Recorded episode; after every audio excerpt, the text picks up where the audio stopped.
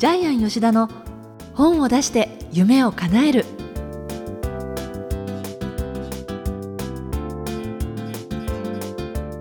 小林まどかです。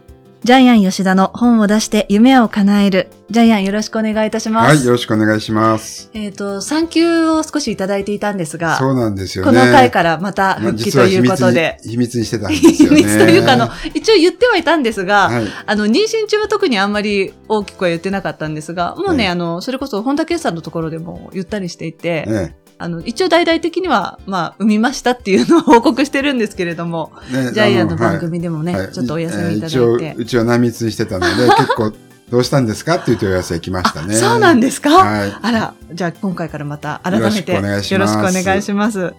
さてあの、今回ご紹介する本なんですが、実はジャイアンと面白いつながりのある方だということで、ちょっとその著者の方のご紹介いただいてもいいはいです、か？えっ、と、著者の方はですね、沖縄県に住んでいてですね、オリーブ山病院っていう、えーまあ沖縄で1番か2番目ぐらいに大きな病院の理事長なんですけども、はい。こちらはですね、えお医者さん、看護師さん、職員が700名もいるような大病院なんですけども、ねねはい。キリスト教病院で、えまあ、オリーブ山っていうのがですね、まあ、キリストの聖書に出てくるんですけども、あと、読谷のですね、バブテスト、えー伝道所の牧師さんもやってる方ですえね。はい。で、なんとですね、ジャイアンが沖縄に家を買った時のええ、隣の家の方なんですよ。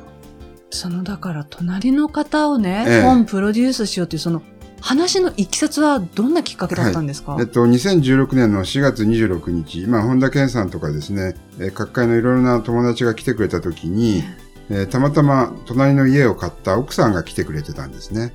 その時には、あの、田上先生は、はいこの田上って、田に頭って書くんですけどね、え田上先生はいらっしゃってなかったんですけども、え奥さんが、えーうちの、えーオープニングパーティーに来てくれまして、はい。で実は旦那がねって、本を書いてるのよ。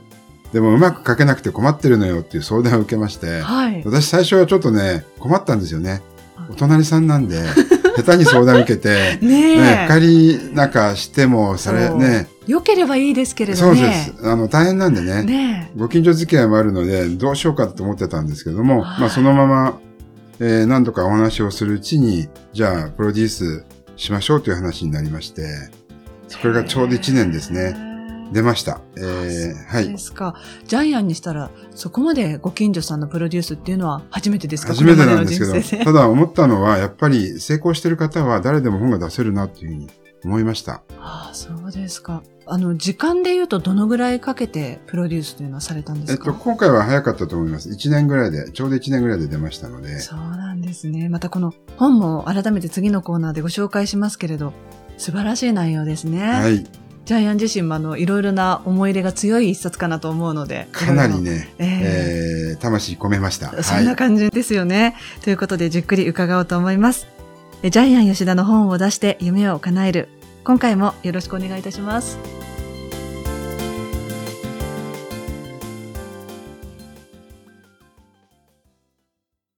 続いては、いい本を読みましょうのコーナーです。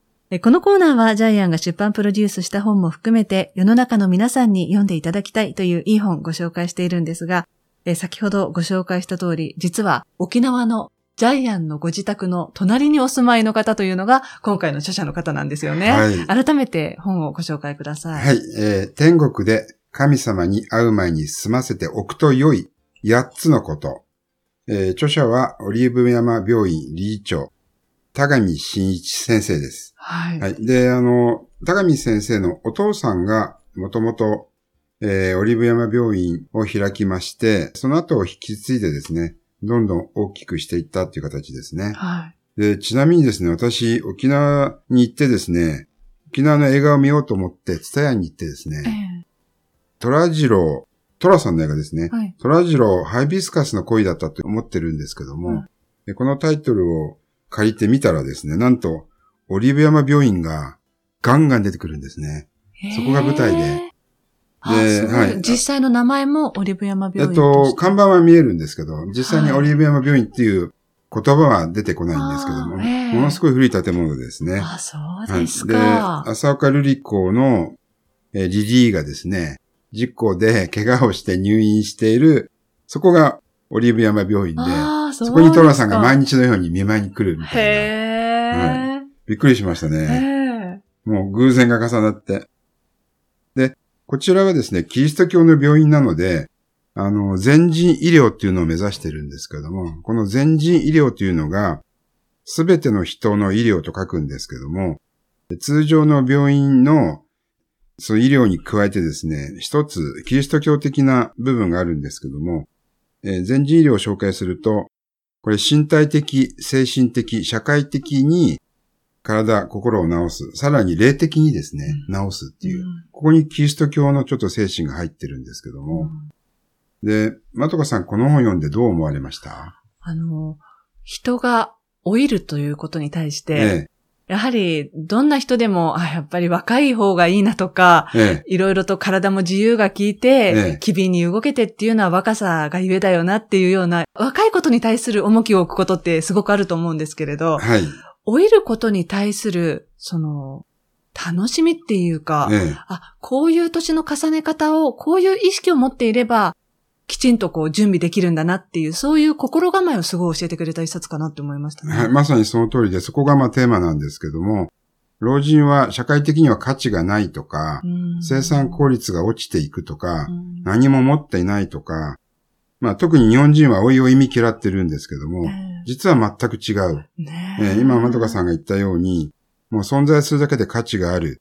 で、今までの私たちの価値観を180度ひっくり返すような、ん。ものすごい素晴らしい、えーっと、読んだ人の人生を変える本だと、あの、ジャイアンは思ってるんですけども、ねあの、だから世の中にいらっしゃるお年寄りの方たちが、例えば思うように早く歩けなくなるとか、いろいろあるじゃないですか、そういう身体的なもの。はい。でも、この本読んで、そういう方たちを見たときに、もっと世の中が優しくなれるんじゃないかなっていう、そんなような気持ちになったんですよね。そうですね。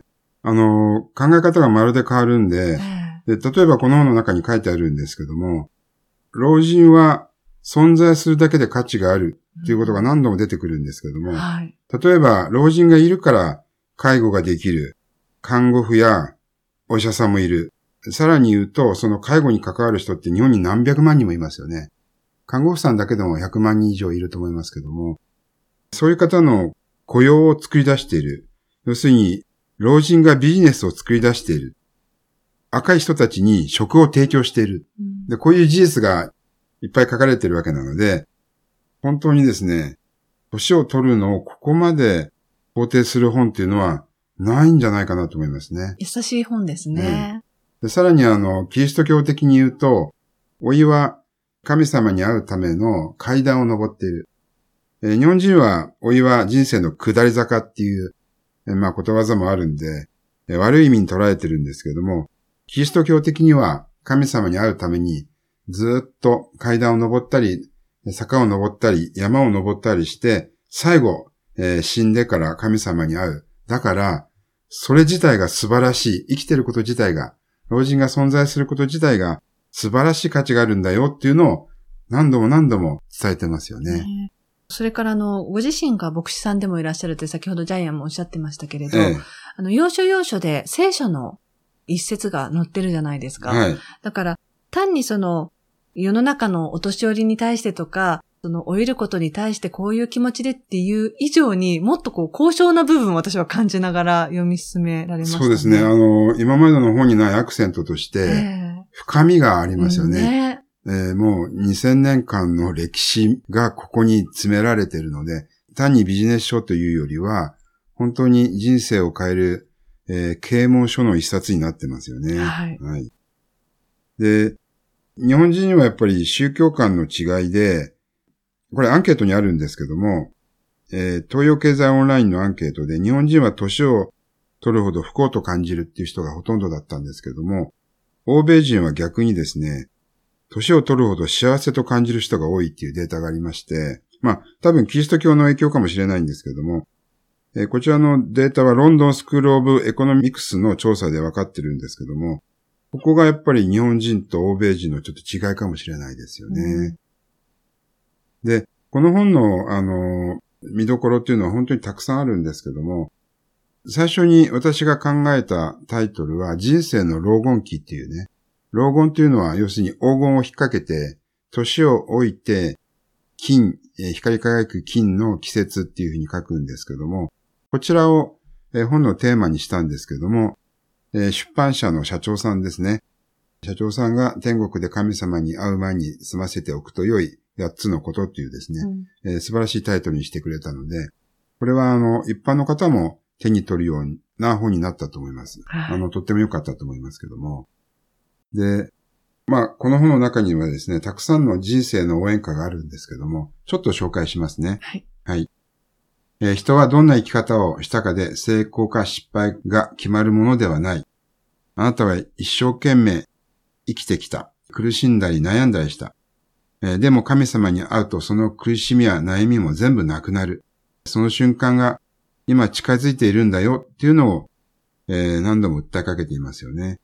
それから、社会構成の中で年老いた人がいること自体に意味がある。人は弱いところがあっていい。強い人ばかりがいる社会はおかしいよねっていう提言もしてますよね。えー、で、年をとっても夢は描ける。えー、効率重視の社会よりも赤ん坊も年寄りもみんな幸せに生きていられる世の中の方がいいよねっていうふうに言ってますよね。はい、これはまさに今の日本なんですけども、はい、効率重視の社会よりも共存社会の方が生きている意味があるんじゃないかっていうことをこの本が訴えかけていますよね。うん、また、あの、体が不自由になった方に対してもこう言ってますよね。えー、体が不自由になっても、だからこそ果たせる役割がある。うん、えー、さらに、おじいちゃんおばあちゃんがですね、認知症になってもね、それ自体が、うん、えー、社会の中で役割を果たしている。えー、で、私たちは死ぬまでに、まあ、何かを積み上げている。認知症になっても人生の死というゴールに向かってまっすぐ歩いているだけ。これ一歩道をずっとまっすぐに歩いているだけ。で、老いることは大きな希望だった。全く悲しみではない。うん、もうこういうことが各ページ、1ページに一つずつ全部出てくるんですよね。はい、で、この本の中でですね、本当に今、ジャイアンは10分ぐらいでですね、この本を紹介したんですけども、えー、伝えきれない思いがたくさんあります。えー、今この本を紹介するためのメモ用紙が目の前にジャイアンいっぱいあるんですけど、半分も読んでないんですよ。えー、あの、ジャイアン今年間50冊プロデュースしてるんですけども、間違いなく3本の指に入る本だと思います。はい。はい。えまあ最後になりましたが、えー、神様に会う前に済ませておくという8つのことをですね、まどかさんに読んでもらって終わりたいと思います。はい。えー、一つ目が自然体。超労力。これは腸に老いる力ですね。超労力を身につけて自分そのものになる。二つ目、謝罪。自分の弱さを受け入れ、自分から謝って和解する。三つ目、解放。老いはすべてを手放す準備期間。四つ目、伝承。人生の収穫期に何を伝えるのかを明らかにする。五つ目、成熟。老いはパーフェクトエイジである。六つ目、謙虚さ。手を引いてもらって初めて気づくことがある。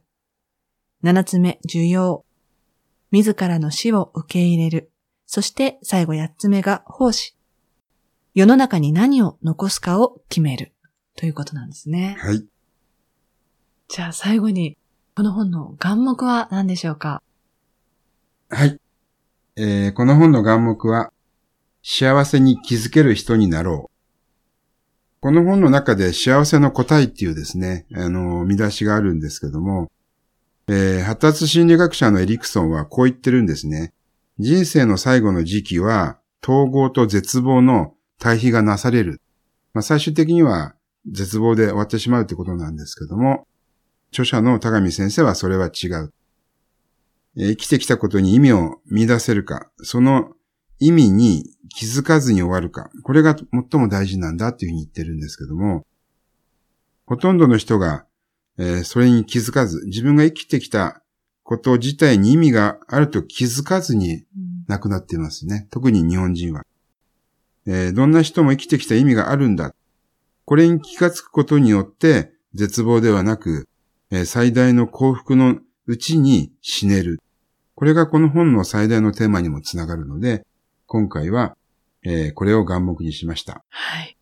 えーということで、いい本を読みましょうのコーナーでした。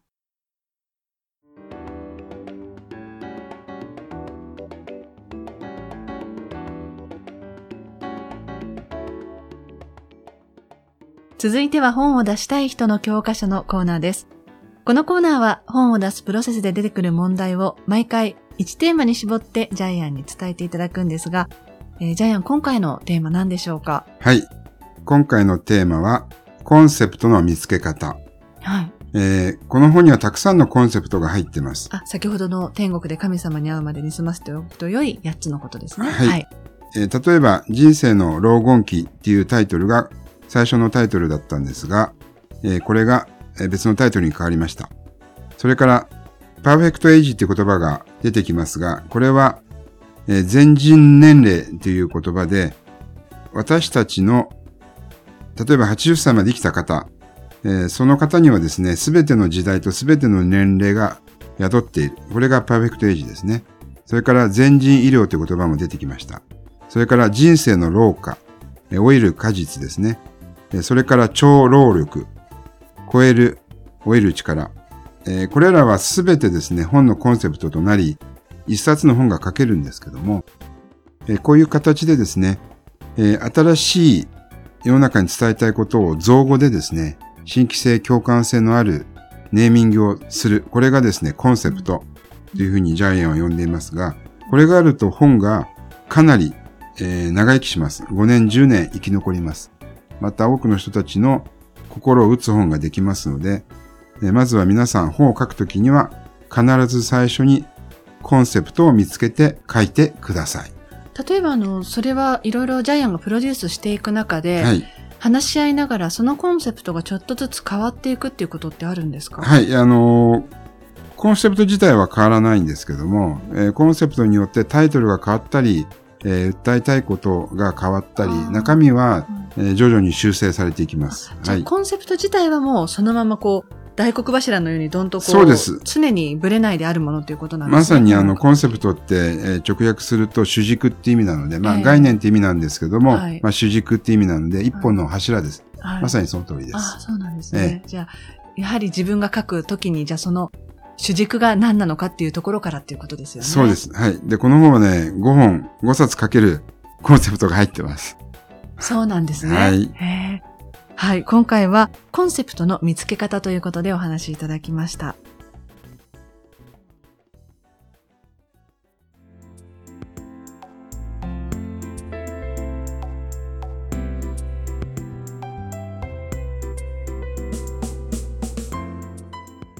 ジャイアン吉田の本を出して夢を叶えるいかがでしたでしょうか？この番組ではジャイアンへの質問もお待ちしています。例えば出版に関する質問など何でも構いません。天才工場のホームページをぜひご覧になってみてください。また、この番組で質問を採用された方には抽選でジャイアンのサイン入りの本をプレゼントします。ジャイアン、今週もどうもありがとうございました。はい、えー皆さん一人一人生きていることに、生きているだけで価値があるということで、今回はありがとうございました。